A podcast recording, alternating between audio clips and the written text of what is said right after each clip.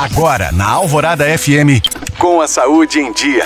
Oferecimento Citofarma Manipulações Parenterais. Conte com a vida, conte com a gente. Ministério da Saúde vai definir estratégia de vacinação contra a dengue com estados e municípios. A capacidade limitada de fornecimento de doses pelo laboratório fabricante da vacina provocou o debate, junto às autoridades do Ministério da Saúde, sobre as estratégias de utilização da quantidade de vacina disponível. O próximo passo é a definição do público-alvo, das regiões para a aplicação das doses e como será feita a operação. Essa estratégia será acertada na próxima reunião da Comissão de Intergestores, que é o órgão de negociação, articulação e decisão entre gestores estaduais e municipais do SUS. Deverá ser feita também uma escala de distribuição das doses ao longo do ano, conforme o cronograma de entregas da empresa. O Ministério da Saúde irá divulgar a estratégia de vacinação e o público prioritário apenas depois da decisão em conjunto com estados e municípios.